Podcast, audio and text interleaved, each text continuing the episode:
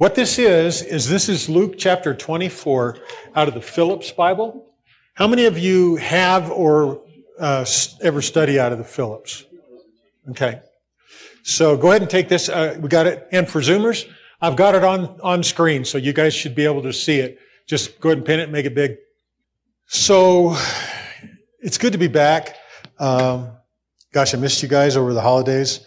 I trust everybody had a, a, a good good Thanksgiving or as good a Thanksgiving as you could, and it was uh, it was fun. Vic and I didn't really know what we were going to do, and then we both kind of got sick. So the Lord did apparently, and we got some rest. So this is just straight up uh, Luke 24 uh, verses one through the end of the chapter, and and the the topic tonight is a continuation a little bit about what we talked about a couple weeks ago before Thanksgiving, but recognizing Jesus in our midst. And I am just so much more convinced of this that, that it is just an incredibly central, central thing. And uh, I know I came back off the sabbatical with a, a, a real consciousness that he was with me on a lot of mundane things. And then I've, I've had other encounters. I've got a group of pastors that I meet with on a regular basis, uh, once a month, and then another group that I meet with twice a month online. And this kind of topic about the centralness of recognizing Jesus. So, um, I, I, quoted something from Baxter Kruger the last time we talked about this, and it's this. Uh, our call to recognize the sacred presence of the Father, Son, and Holy Spirit in every person, place, and moment. Uh, Baxter, that's how he defines that, that the fear of the Lord is the beginning of wisdom. The fear of the Lord is to recognize the sacred presence of the Father, Son, and Holy Spirit in every uh, moment, person, and place, and uh, or, or, person, place, and moment. And so we had a discussion about that, and it was it was a great discussion uh, a couple weeks ago. For those of you who remember, we're here. I'm doubling down on the significance of it, based upon even just what Dave said. So, like an illustration of that is that even though the circumstance was so frustrating, and I don't know, if, Dave, if you felt like self recrimination, but when I do something like that, and like I break something or I'm dumb, that makes it hard for me to, to hear the Lord because all of a sudden you're vulnerable to, well, I deserve it or I did, you know, this, kind of thing. But the, the recognition that He is with us. Now, that is a different thing than pretending He's with us if He's not. And I'm not suggesting that that's what we ought to do. I'm suggesting He really is with us. And, and he said that, right? He's uh, at the Great Commission. He says, all authority has been given to me. So you go and baptize and teach them. And then I'll be with you always, even to the end of the age. And then in that day, you'll recognize or you'll know that I'm in my Father, you're in me, and I'm in you. And uh, we read in Acts from a third uh, party perspective that Jesus went about with the disciples doing good and so on and so forth. So that, that's the thought, to recognize the sacred presence of Father, Son, and Holy Spirit in every person, place, and moment. Turns out to be the very first practical need in Scripture revealed after the resurrection of Jesus. And that's what we're going to look at in here. It's the first practical need that his disciples faced following the resurrection of Jesus. And it appears that the challenge to see and acknowledge the risen Jesus with us has always been difficult because we're going to read about it in a couple instances in Luke 24, and it was hard. Yet, then as now, it is a disciple's first critical discipline. Now, that's the propositional statement I'm making. That the essence of discipleship is not necessarily a list of things you need to do. It's not necessarily uh, uh, go to church, read your Bible, and pray every day. I think those are all great things. I try to do those sorts of things. Uh, but I, I think the core of the core discipline of discipleship may very well be recognizing the presence of the Lord in the midst of it. Okay? And, and, and it's, it's a critical discipline. So let's just start reading and we'll point out a few things. Uh, so the way this is here is on your sheet as well. In Zoomers, you'll be able to see. So uh, there's six slides that encompass all of uh, uh, Luke 24, in the Phillips translation. And then you'll notice in these little, I included what he put in there, the first day of the week, the empty tomb. And then that's verses 1 through 12. Uh, but that's just this page because it, it's it's a longer section. So you, anyway, you'll see it when we get going. So just follow along. But at the first sign of dawn on the first day of the week, they went to the tomb. Taking with them aromatic spices they had prepared, they discovered that the stone had been rolled away from the tomb. But going on inside, but going inside, the body of the Lord Jesus was not found. While they were still puzzling over this, two men suddenly stood at their elbow, dressed in dazzling light. The women were terribly frightened and turned their eyes away and looked at the ground. But the two men spoke to them. Why do you look for the living among the dead? He is not here. He is risen. Remember what he said to you while he was still in Galilee, that the Son of Man must be betrayed into the hands of sinful men and must be crucified and must rise again on the third day. Now, in the other uh, gospel tellings of this, uh, th- these are reported as being angels. And we get the details about Mary seeing Jesus later and so on and so forth. But I just love the speed with which Luke works through this in, in the narration and the way Phillips especially makes it happen. So why do you look for the living among the dead? So obviously we're talking about the risen Christ, right? Okay. It's just not a super complicated teaching in that respect. Uh, then it says, then they did remember what he said, and they turned their backs on the tomb and went and told all this to the eleven and the others who were with them. And then this tells who we're talking about here. It was Mary of Magdala, Joanne, the mother of James, and their companions who made this report to the apostles. But it struck them, and I think that them is the apostles, I think. It struck them as sheer imagination, and they did not believe the women. Well, you know, that's not the first time that's ever happened. Uh, they did not believe the women. Only Peter got up and ran to the tomb. Now, I think it's in John's telling of this that Peter and, and, and uh, John went to the tomb, and Peter went into the tomb, and John waited on that side. Anyway, so this is Luke's kind of super condensed bang, bang, bang version. Only Peter got up and ran to the tomb. He stooped down, saw the linen clothes lying there all by themselves. And then there's an insight here that I think is fascinating. And he went home wondering what had happened. He didn't go back to the disciples. He went home. And then if you remember, this super special thing that I just love, I love, I love, I love is when Paul is talking about what happened uh, when Jesus raised from the dead, he mentions that he first visited Peter. And Paul got that by revelation because he obviously didn't know that. And, and so I'm thinking, oh, that's, that's fascinating. So somewhere in here, Peter goes home wondering what had happened and Jesus visits him. And the way we know that is as we move into the next verse here, we're, we're going to get through the, the guys on the road to Emmaus, and then it's going to come back, and we're going to find out what the apostles, uh, the 11 were talking about when they come to him. But now we're into the, the walk to Emmaus. Then on the same day, we find two of them going off to Emmaus, a village about seven miles from Jerusalem. And as they went, they were in deep conversation about everything that had happened. And while they were absorbed in their serious talk and discussion, Jesus himself approached and walked along with them. But something prevented them from recognizing him. Then he spoke to them, what is all this discussion that you're having on your walk? Now, just keep in mind, the resurrected Jesus, right? The resurrected Jesus. Okay. So, uh, Jesus himself approached and walked with him, but something prevented him from recognizing him. Now, this is the first hint that leads to what I said in the opening slide, is that apparently, right from the beginning, recognizing the presence of the risen Christ in your life has been difficult. I don't know why. And I, I, I'm not, I just presumed that that was the case, but I don't know why something prevented them from recognizing him. I, I don't, I, I, at one point in my life, I probably would have said, oh, God probably did that or whatever, but I, I don't, I don't know now. I don't know now. But what I do know is that Dave's not the first person to get in a tough situation and, and not immediately recognize the presence of the Lord in it.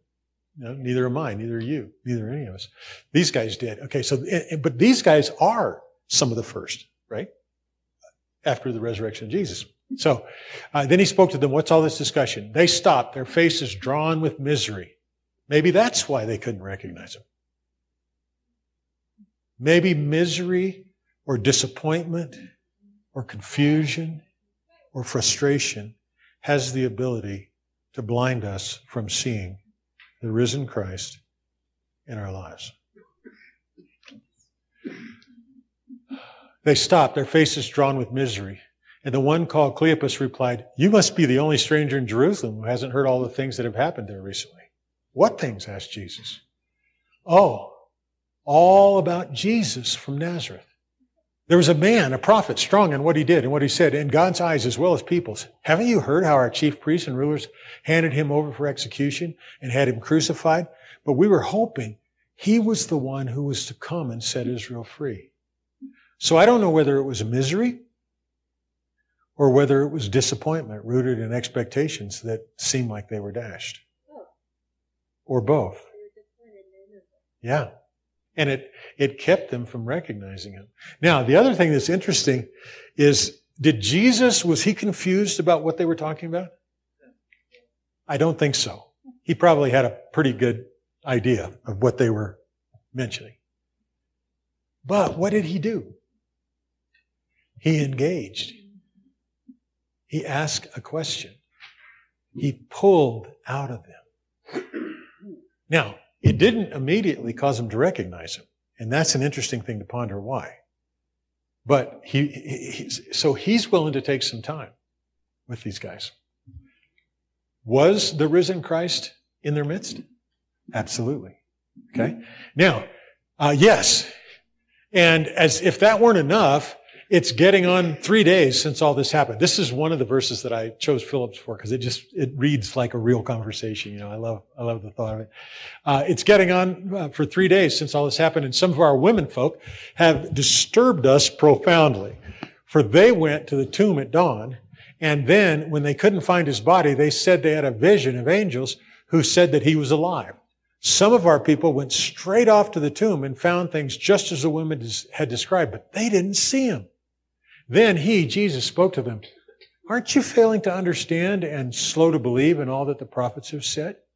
Was it not inevitable that the Christ should suffer like that and so find his glory? And, and that would probably be better translated the Messiah because this is where the whole history of what the promise of the Messiah was, was beginning to come in after the resurrection. This is one of the first anointings. So, Aren't you failing to understand and, and, slow to believe all that the prophets have said? Was it not inevitable that Christ should suffer like that and so find his glory? Now, it's true that Jesus here asked, aren't you paying attention to the, to the scriptures? But he was going for more than that. His presence in our life is not designed to be conditional upon our ability to exegete the scripture properly. It's just not. Because he didn't give up on these guys. There's a level of revelation that has to come and that we can expect because he proved it right here with the very first need for it. Same thing in, in a, a, another way. Remember, uh, in uh, is it John or Matthew? I don't remember which one it is, but where Mary sees him and thinks he's a gardener, and she goes, "Where have you taken the body of my Lord?" Her devotion was not in question. Revelation was in question, and he goes, "Mary," and she goes, "Rabboni," and she sees him.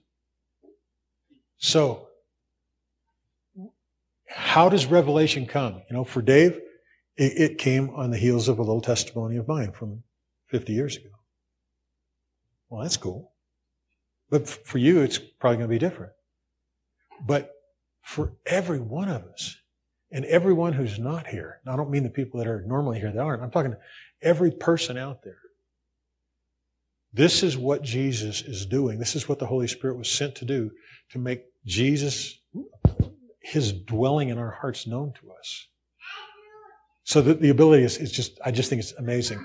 So then, beginning with Moses and all the prophets, he explained to them everything in the scripture that referred to himself. Now that must have been a pretty comprehensive conversation. and there's a commentary on it that adds to the horsepower of it that I think is worth looking at. Uh, then, beginning with Moses and all the prophets, he explained to them everything in the scripture that referred to himself. They were now, they were by now approaching the village to which they were going, which was Emmaus, and he gave the impression that he was going to go further. I wonder why. Was he pulling them in? Was he giving them a role in asking? I, I think so. I think so. He gave them the impression that he meant to go further, but they stopped him with the words, Do stay with us. It's nearly evening, and soon the day will be over. They did not yet recognize that it was the risen Christ with them. But just for civility, for companionship, for courtesy, maybe because they were fascinated by his lesson, maybe they were being encouraged by his lesson. See, I think that's something I think that the scripture in, is, is ripe with encouragement. But it isn't the end of the revelation. It's the invitation to the revelation. And I think sometimes we cut ourselves, we sell ourselves short by thinking that it's somehow our responsibility not only to receive what the scripture gives, but to come to the final conclusion with it. When in reality, and this makes me think about what Jesus said to the Pharisees in John 5, which is, You search the scripture thinking that in me find life, and they are that which speak of me. Obviously, because he just spent the, the tail end of this walk of miles explaining everything about him with the scripture. But you refuse to come to me and receive the prize, receive the revelation, receive life. And I think that's something for us to learn because I think we can know all about the propositions. We can know all about, we can know objectively that He's with us, that lo, I'll be with you always. We can quote John 14, 20, and we can, we can say, we're not going to make the mistake of John 5, 39, 40. But none of those declarations, none of those insistences are the same thing as what happened to these guys in just a few minutes. Okay. So do stay with us. It's nearly evening and soon the day will be over. Obviously, Jesus was reeling them in or whatever the analogy is, I don't know. So he went indoors to stay with them. Then it happened. I love this statement too. I think the way Phillips did that. Then it happened. While he was sitting at the table with them, he took the loaf, gave thanks, broke it, and passed it to them. Their eyes opened wide and they knew him. Their eyes opened wide and they knew him. But he vanished from sight, their sight. Now, do you think that that's a sad verse that he vanished from their sight? It, it almost feels like it, but what if the point of everything was for them to recognize the risen Christ in their midst?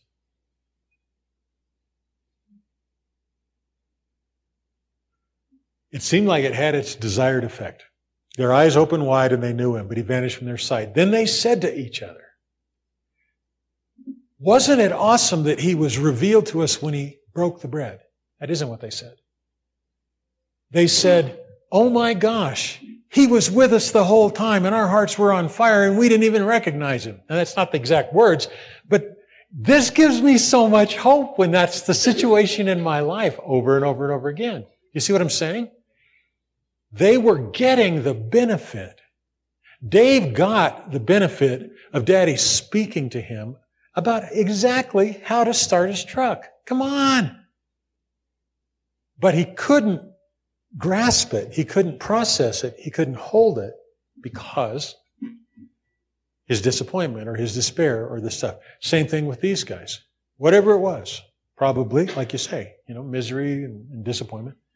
Uh, but they were able to look back and recognize, weren't our hearts glowing while he was with us on the road and when he made the scriptures so plain to us. Now, this is the thing that seals both ends of an important deal. I am super sympathetic to people who are deconstructing out of uh, a Christianity that, and a faith and a church structure that keeps God at a distance and just leaves them with work to do and stuff like that when it, you know, grace is diminished and all this kind of stuff. But on the other hand, I'm not willing to admit that there's not a treasure in the scripture that can be, in other words, you don't need to deconstruct that. You need to revisit that in light of the risen Christ in the midst of you and in the midst of that revelation. And how much good stuff. So, like, one of the people that I admire in light of this is Heidi Baker. Uh, Heidi grew up when she got going in, in the Lord. She grew up in a very legalistic Pentecostal church. And her relationship dramatically outgrew that legalism, but she's always honored and loved that and loved those people because looking back, she saw Jesus forming her, being with her in their love and with her, even in that legalism. And I know a bunch of us, a bunch of us have things that we're not interested in living like that anymore because the Lord truly has opened our eyes to grace. He's opened our eyes to relationship and to intimacy and so on. But we don't have to stick our nose up and look down our down our finger and point and, and make a bunch of accusations because he was with us then too. We didn't recognize it. But weren't our hearts burning? Weren't our hearts burning? And they got to their feet without delay. And, and, and, and so here's what happened then. This changed them, right? They, they were saying, hey, it's the end of the day. Let's come in here. We're done for the day. They were still clinging to whatever the momentum was of that disappointment, but it completely transformed. And they got to their feet without delay, turned back to Jerusalem. They found the eleven and their friends all together full of news. Now, this, the Lord is really risen. He has appeared to Simon now. That's what they were talking about, not the two from Emmaus, but that's what they were talking about when the two from Emmaus got back to the room where the apostles were and their friends. Pretty sure that that's the case here, the way the conversation flows. They were saying, the Lord is really risen. Now remember what I'd said before. They went and looked. They didn't believe the women. The women went and reported. They didn't believe that. Peter went and looked for himself, and then he went home confused. Here's why. The Lord is really risen. He's appeared to Simon now. So in the amount of time that Jesus vanished, and I, am assuming that Jesus was operating linearly. Wouldn't necessarily, he could have been in two places at once, but I, I don't know. I, I'm not sure he could have, but it doesn't look like it had to be. He could probably get places quick. When he vanished after blessing the bread for these two guys, in the amount of time it took them to run back the seven miles to Jerusalem, he had visited Peter, let's say, and Peter had made his way back to Jerusalem from where he was living. And, uh, and everybody was now convinced, sort of halfway, he really is risen. He appeared to Peter. We believe Peter. The women, huh, you know. we believe in Peter. And I'm not going to make too big a deal of that. The women hung in there pretty good. Then they told the story of their walk and how they recognized him when he broke the bread. So they were able to share their testimony further reinforcing the fact that the Lord was there. But Jesus didn't leave everybody hung out to dry just on one another's testimonies, because here's what comes next. And while they were still talking about these things, Jesus himself stood among them and said, Peace be to all of you. Now, we can all say right now, man, if, Lord, if you would just do that for me, I would believe, I would never doubt again the rest of my life. So we have the accumulation of the women coming back and saying, Jesus there. If we pull in Mary's story from the other gospel, she literally talked to Jesus and he said, Hey, don't hold on to me. Go tell the disciples I'm going to meet him in Galilee, blah, blah, blah. They didn't believe him when he came. And you know they didn't believe him because when you read Mark's version of it, Jesus rebuked them for not believing the testimony of the women, right? Okay. But, so they've got that. Peter now in his despair, had been restored by the Lord, back in a fellowship. Not that he was ever out in Jesus' eyes, but he was out in his own when he walked away ashamed that he had denied Jesus three times.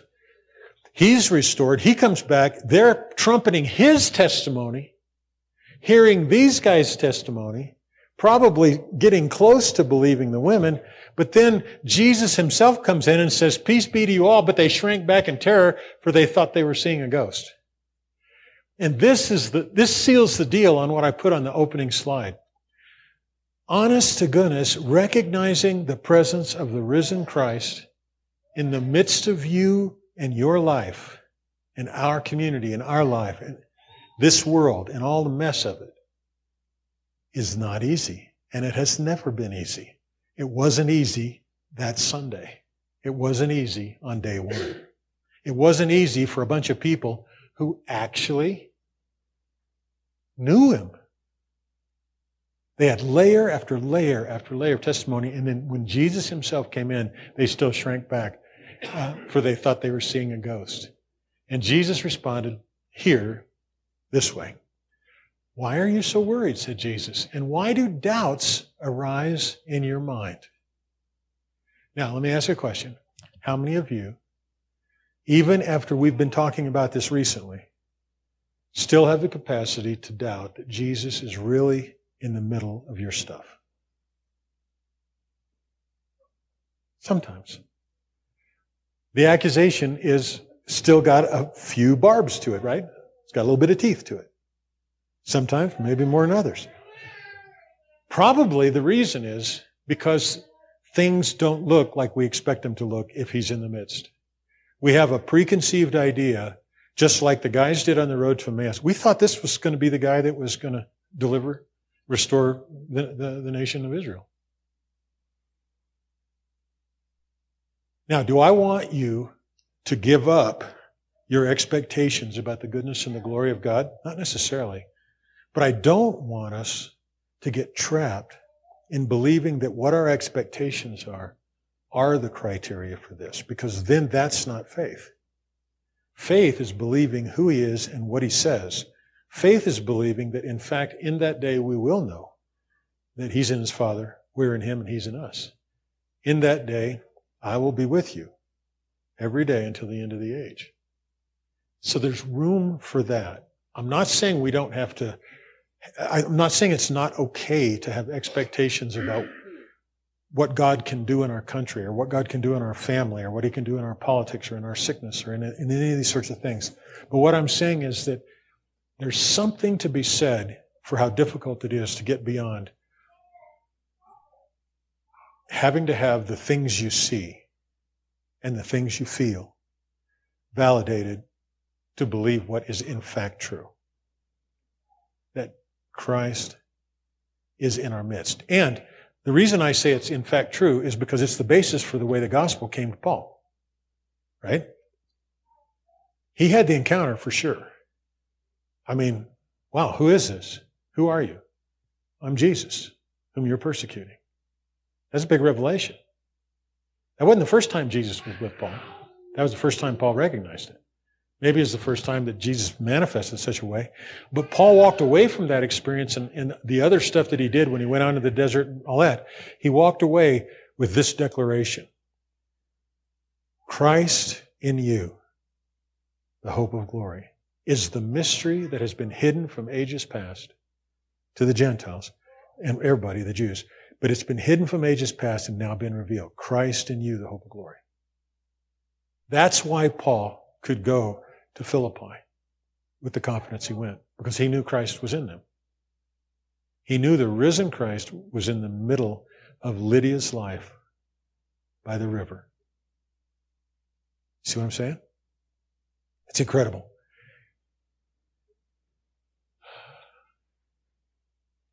It really is I, myself.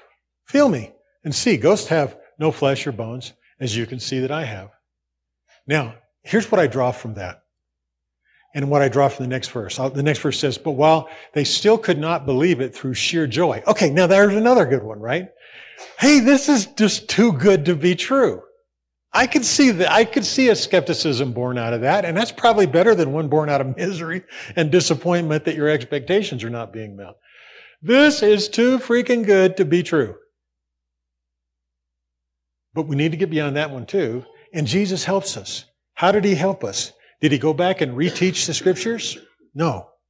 He said, uh, have you got anything to eat? Do you think he needed something to eat? Do you think the whole ordeal of resurrection had so drained him that he was on the verge of dying again? I, I'm guessing not. I mean, maybe he was really super hungry, but I'm guessing not. But what he did is something that he did to my case. This was an interesting conversation when somebody on Tuesday said, Have you had your septic moment? My little septic moments just serve kind of like that piece of bread. Jesus saying, I'm with you, Larry. Here's some dirt. Or I'm with you. Here, this is going to work. Or, you know, he got into the normal, the mundane. We, we couldn't believe in you because we thought you were a ghost. Earlier, we couldn't believe in you because we're so freaking disappointed that you didn't, you know, that, that we thought you were going to deliver Israel, and now obviously you're not because you're dead and gone, never to be seen again. And we'll probably be next because in the other gospel, it says they were hiding in the upper room for fear of the Jews, so they probably expected to come, be arrested, and nailed up to the cross themselves. So we've got this whole cascading litany of why we don't believe you. And Jesus worked toward the end of overcoming that unbelief, not with more lectures and more scripture teaching and more this. Hey, you got anything to eat? Well, here's some fish. And, and they gave him a piece of broiled fish and part of a honeycomb. And there's probably all kinds of incredible prophetic stuff you could drag out of there. I've heard some messages about that kind of stuff. But to me, I'm just going to let it be fish and honey. And he said, Here and now are fulfilled the words that I told you when I was with you. That everything written about me in the law of Moses and the prophets and the Psalms must come to pass. And then this goes back to, to, to my enthusiasm for deconstruction without minimizing the scripture. And whatever role I can play for the rest of my life to help people do that, I'm going to do. Because we could get lost in the expectations created if we read Moses and the law and the prophets and the Psalms without the knowledge that the risen Christ is the fulfillment of everything that we hope for there. But there's no reason to do that because he's willing to sit down and have a hot dog with us in the midst of our truck breaking down or whatever. You know what I mean? Or probably in the midst of our ministry, in the midst of our evangelism, in the midst of all the glorious things that we're trying to do as well, in the midst of our ascensions, in the midst of our prayers and prophecies. He's going to be, he's with us. Then he opened their minds so that they could understand Scripture.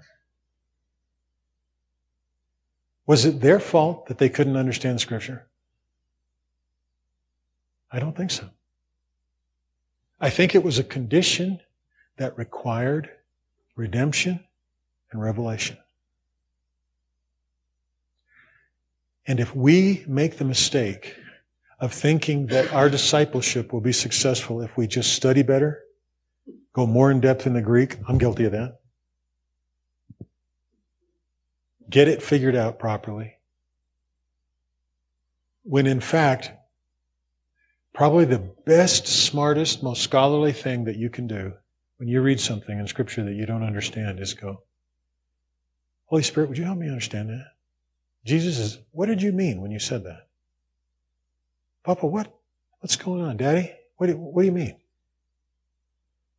I think we underestimate the power of recognizing not only the presence of the risen Christ in our midst, but his willingness to interact with us in the scripture, in life, over our business endeavors.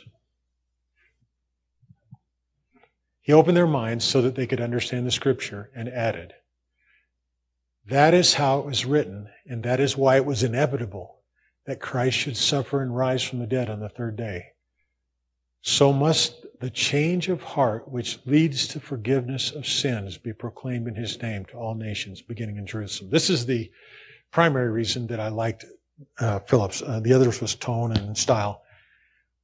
This is a very complicated little verse in the Greek. And it has some of my, as you know, favorite words in it. Ace and in. Ace and ain. And on most translations, they're all screwed up. They're all back and forth, back and forth, back and forth. This comes close. Uh, NIV, New American Standard, English Standard, a lot of them make this a conditional thing. So must the repentance and forgiveness. Like they're two different things. In other words, you need to repent, Dan, and then you can be forgiven. What this is saying, ACE is the, the connector in there. So must the repentance into forgiveness. And as I read it, I think what Jesus was saying is we've got a seamless act here, a seamless gift. Change the way you think about me. And you will get forgiveness. Because the forgiveness was already asked for, right? On the cross. Father, forgive them. They don't know what they're doing. So, there's something to the repentance that helps overcome the ignorance of not knowing what we're doing. And forgiveness is the result of that. It's not a formula that he was putting out here. It's a declaration of the reality that if you'll wake up to me and change what you've thought about your disappointment about how I'm going to deliver Israel, about the fact that I was leading a rebellion, the fact that I'm dead and gone, if you'll repent, do, should we have to repent of our own sins? Yeah, probably, you know, because that's a dorky way to live. But I think it's so much more fundamental than that. There is a repentance that is unto forgiveness. And then this is what is being proclaimed in his name to all the nations, beginning at Jerusalem. And when you think about it, as revolutionary as what Paul said in Colossians a few years later, Jesus said on the very first night of his resurrection, This is going to be preached to all the nations. That meant Gentiles. That meant non Jews. This repentance to forgiveness, change of heart to forgiveness. Anyway, I love that verse. And then here's the end. You are eyewitnesses of these things. I spent most of my life in ministry taking that verse seriously, but, but pining about it, thinking, man, wouldn't it have been fun to have been there? But now I understand that I am an eyewitness to this as well. I am an eyewitness to the resurrected Christ in the midst of my life. I, I don't have to, to do them. You know, John 17, Jesus put it in another way when he's praying. He said, I don't just pray for those that that uh, are here. I pray for those that believe me on their name, that they may be one even as I'm one. Well, I'm going to give them the, the, the, same glory that you gave me, Lord. And I'm going to be in their, in their life. And, and, and so they will know the love that you had for me and I'll be in them. What he says at the end of that prayer. This is before he was crucified. Nothing has been withheld from me. Nothing has been withheld from you. Because there's nothing outside the reality and the realm of the risen Christ in the midst of our lives. Everything else is a byproduct of that. Everything else is a gift. Everything else is a consequence. Everything else is part of a call or an anointing or something along those lines. They're all great. They're wonderful. I don't deny any of them. Every new nuance of revelation. You said something a, a while ago, Dan, which was really a super blessing to me. You said one thing that I like, Larry, is that you, you, you almost always get back to where what does this have to do with Jesus? You know, Jesus is in the center of this thing. That was, that is a very great compliment. It's very encouraging to me. And sometimes I do that intentionally and other times I just stumble into it. But I am at this stage of my life possessed with the reality, the idea, the truth that it is about him. It really is. It's not about just cataloging an encyclopedic list of nuanced revelation. Where is Jesus in it? Remember when I was talking a, a few weeks ago, I said, what's the most important thing in one of these verses, you know? This one. You are eyewitnesses of these things. Now I hand over to you the command of my Father. Stay in the city then until you are clothed with power from on high. And if you jump up in your mind to Acts, this, uh, Luke goes into this more in detail in the beginning of Acts. That this is the promise of the Father. You will be endued with power. And then you guys remember when we did the study on the Holy Spirit? And the one thing that kept going is that every act of the Holy Spirit from creation forward was so that God could be with men. And they could know it. He made creation in a way fit for us to live in. He, he revealed the reality of, of Yahweh in the tabernacle and in the temple and then in us, in this whole thing. This is, this is it. This is, this is the plan. This is redemption. That you, this is eternal life. That you may know the only true God and Jesus whom he sent. And we do. And we have friends that do. And we have other friends and neighbors that it's true about, but they don't know it. And that is something that not everybody agrees with from a doctrinal standpoint because there's some conditionality and stuff. And I have come to believe that. I have come to believe that our job is to declare the change of mind that leads to the enjoyment of the forgiveness, the experience of the forgiveness. That to me is the gospel. I believe the gospel is characterized by what Paul said, which is Christ in you, the hope of glory. And I believe there's an awakening process and a testimonial process that brings that to pass. Then he led them outside as far as Bethany, where he blessed them with uplifted hands. And while he was in the act of blessing them, he was parted from them and was carried up to heaven. They worshiped him and turned back to Jerusalem with great joy and spent their days in the temple praising and blessing God. Now, that's the end of Luke. We know there was more that went on there, right? We know there's more that went on. You can read it in Acts and you can read it in the other Gospels. But look at the different reaction than the first one. After they were aware, awakened to the reality of the risen Christ in their midst, and they now they go back and they go, Well, we worshiped him. They didn't not worship him because they were scared or not worship him because they were overwhelmed by joy. They were able to worship. They turned back to Jerusalem with great joy. And then this just seems so everyday, right? They spent their days in the temple praising and blessing God. Whoa.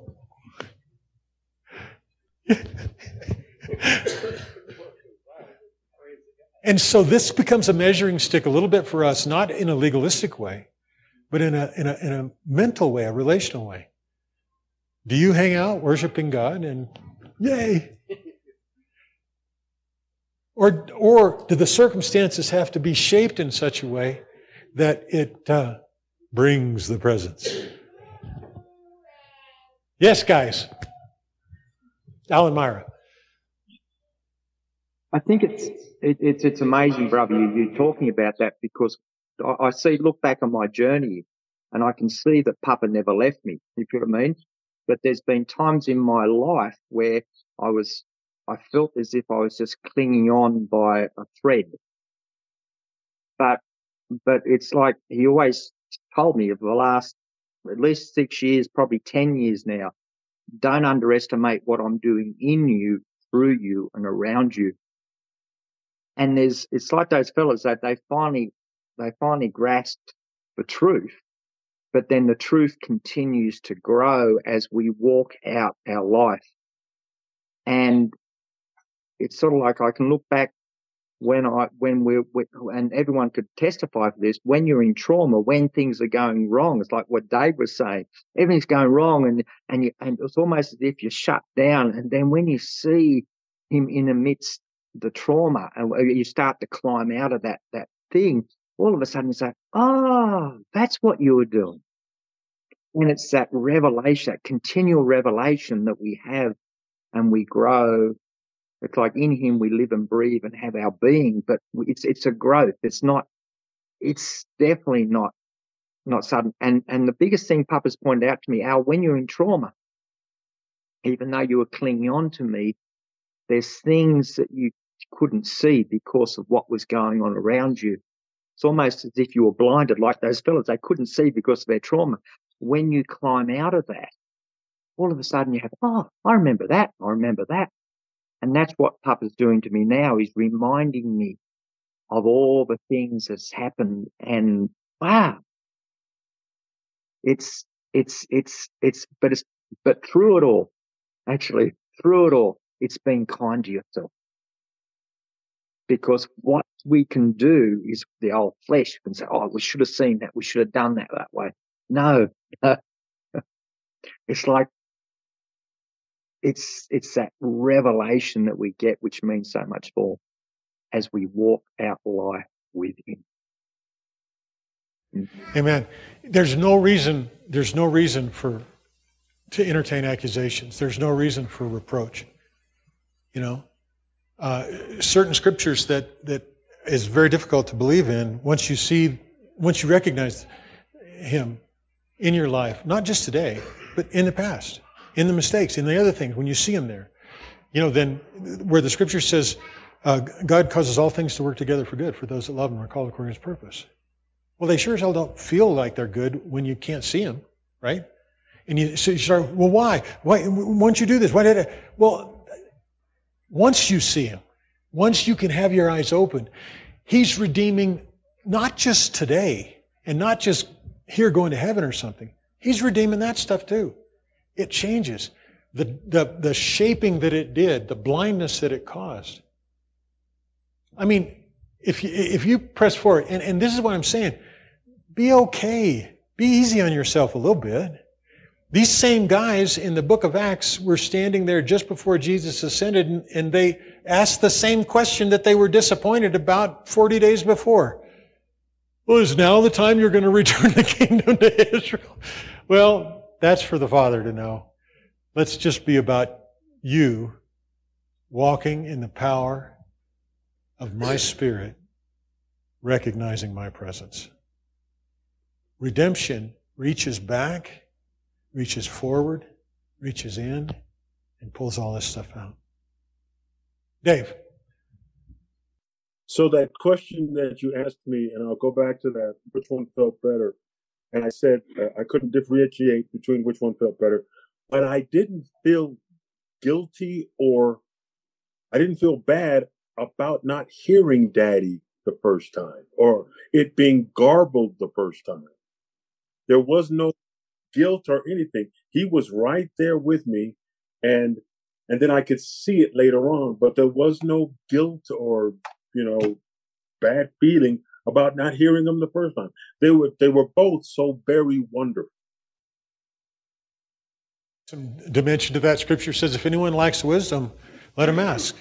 And God who gives without reproof. Jen, the work you do with uh, Splunk, I mean, was Jesus there? Absolutely. Is the recognition of his presence there part of the process? And is it redemptive? 100% of the way. It is. Yeah, Dan. Connecting his quote on the fear of the Lord is the beginning of wisdom. I know so many of us pick that up as a child, and it's fear, mm-hmm. fear, fear, fear that God is, you know, there and he's mad at us. And I like Kruger's definition.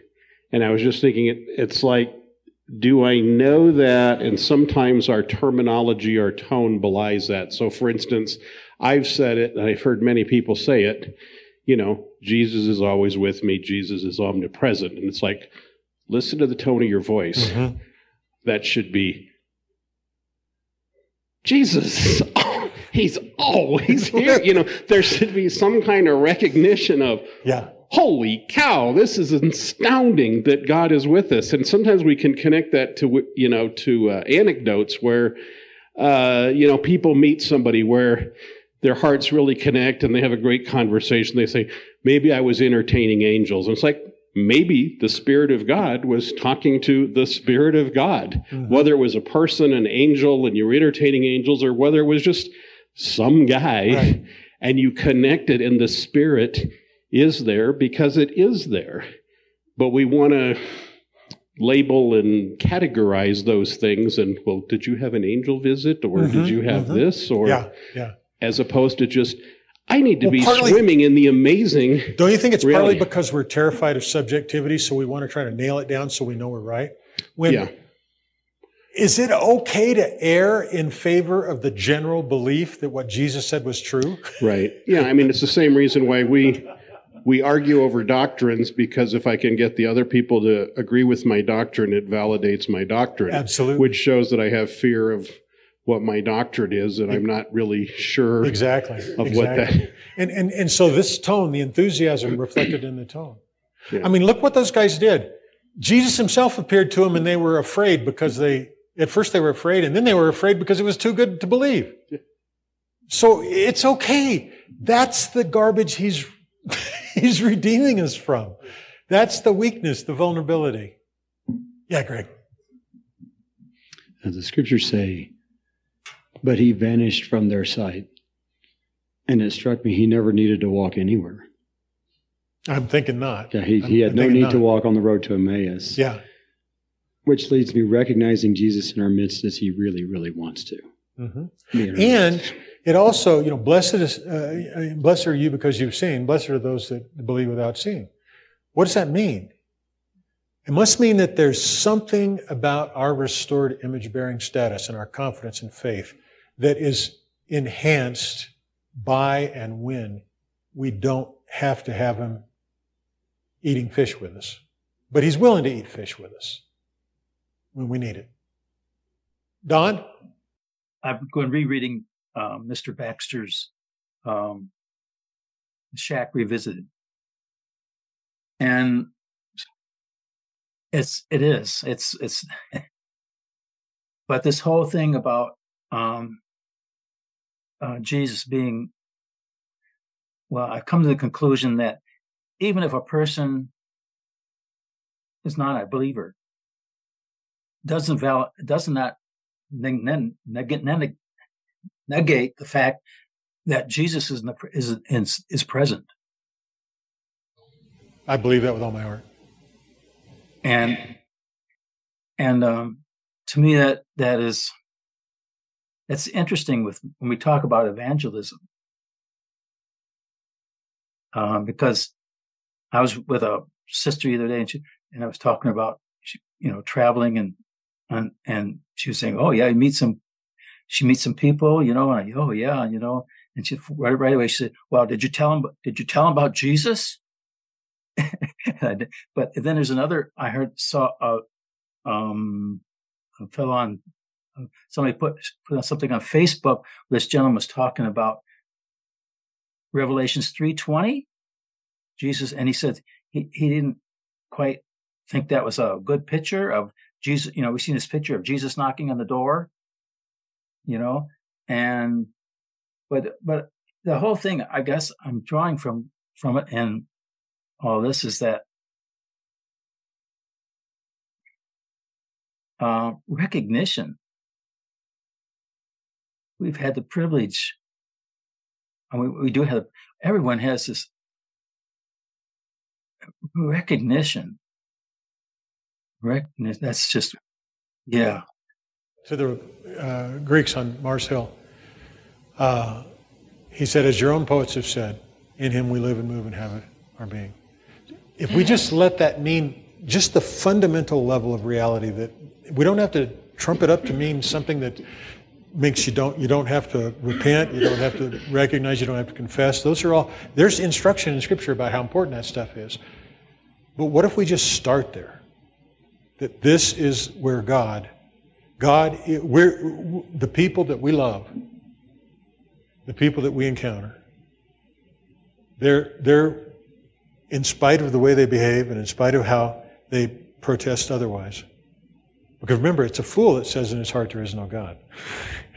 He's not telling the truth. He's speaking like a fool. So yeah, yeah. Praise God. I don't know. I've been telling my friends or people, well, I only know one person who's never believed a lie, and that's Jesus. Sometime, somewhere in our lifetime,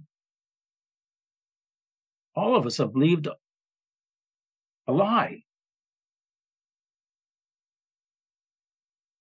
So, I mean, how, how I, I just, I push away from this sort of general judgmentalism or whatever uh, on that. Yeah. You know, it's judging the book before you finish reading it.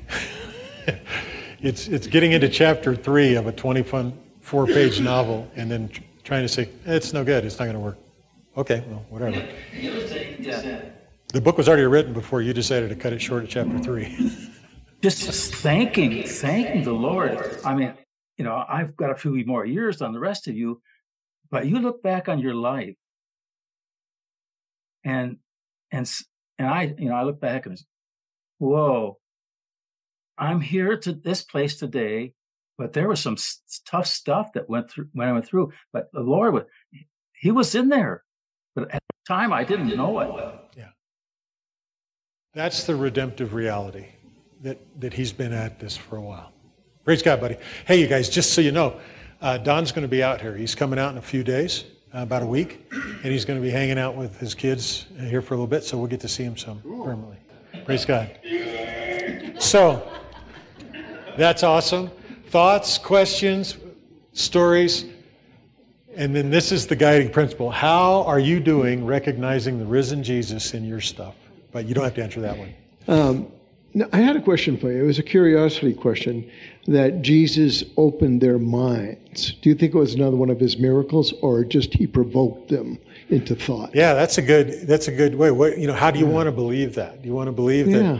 That. Yeah. Uh, you haven't done a study on that in Greek no, and Hebrew, no, no. Yeah, it was very interesting that I had never looked at it that way. That he opened their minds. You know. You know, the, what it makes me think about right now is where I think it's in Peter or something. It talks about how men of old were moved on by the Holy Spirit to prophesy. That that our life with God is interactive, mm-hmm. including our minds, and uh, yeah. and we have a tendency to think of our mind as the faculty with which we analyze, and not so much with which we receive. And I, I, I don't know. Yeah. So I would lean towards the fact that there was a supernatural, if not miraculous, yeah. component to, to that. I'm kind of intrigued by um, a lot of the people that I, I, can I go this way? Yeah, you can talk about a lot of the people that are that I'm reading. We're all in the same pursuit. So I'm thinking of some of the mystic women mm-hmm. that I read, Julian of Norwich and Madame Guyon. And I'm also thinking of some of our present day um, prophets, uh, Eugene Peterson, uh, Richard Rohr. There's a lot of people talking about this. There is. Not just in our camp. Yeah. And I appreciate all of the perspectives are kind of like spokes, in my opinion, mm-hmm. to the same core. How do we let Jesus open our mind? And in, in, in thinking, I thought about that too, and thinking about that, um, he revealed the scriptures to them. And so he brought them into a deeper understanding. And I am finding some joy in that lately too. Like as I have now some growth or different ways of thinking about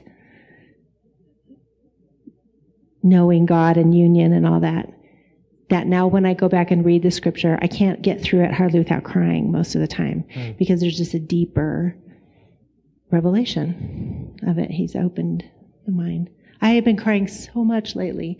And finally I said to the Lord the other day, what is this? What is going on? Am I still in grief? What's happening? And he said, remember a long time ago when you used to say you could feel God's presence in worship, especially when you start to cry. Well, here we still are. Except I'm crying like that's awesome every day, all the time. That's really awesome. so cool. Yeah, yeah. I've uh, I've just been introduced to a book that I'm going through with a small group of pastors called "The Other Half of the Church," and um, I listened to you guys' podcast about the Enneagram things you talked about, and this is uh, in that vein a little bit. The other half of the church. Uh, there's a guy named Jim Wilder who is a neurotheologian, and he has to do with brain scans as to how things happen in our brain. Uh, come in on the right side, come across, go to the left side. And that uh, the guy that is co-writing the book with him, that with Wilder, is, or that learned from Wilder, is a guy at a megachurch that was hired as a discipleship pastor. And it bugged him that the discipleship methods worked for some people and didn't work for others. And Wilder helped point out that there's some stuff, and I'm going to be talking about it a little bit in the future as I understand a little bit better. But one, the four categories that this Wilder points out that that cause character growth, that allow character growth, is joy, uh, a a very real sense of security, hesed community, we statements as opposed to I statements about your identity. So that, that as you settle into your identity, you, you see yourself in association with others. So I, I thought about our image bearing status and this kind of thing. And the last one is um, feedback, which we do. So these things help create character, and that it's a it's a right brain left brain kind of amalgamation instead of half brain Christianity. Uh, but there's all kinds of stuff like that, all of which is fed by Jesus. So my closing thought, and then we'll get the kids out here, and, and uh, Laurel's got some stuff to do with the tree and stuff. Um, anyway, my closing thoughts are: How silly would it be if we pick somebody who's just like a really good musician? And uh, I'm so old, I don't know any new ones. So uh, it would be like having the opportunity, if you were a guitarist, to study with Jimi Hendrix back in the day. But you opted instead to study the Jimi Hendrix method. what a dumb choice that would be if you actually had access to Hendrix himself. I mean, you know, it's not a perfect illustration. You might not want to hang out with Hendrix because he might have been a jerk. I don't know, but you, you know what I'm talking about. Yeah, exactly. But uh, we have, we, we, we don't just have the Jesus method. We have Jesus. So, praise God.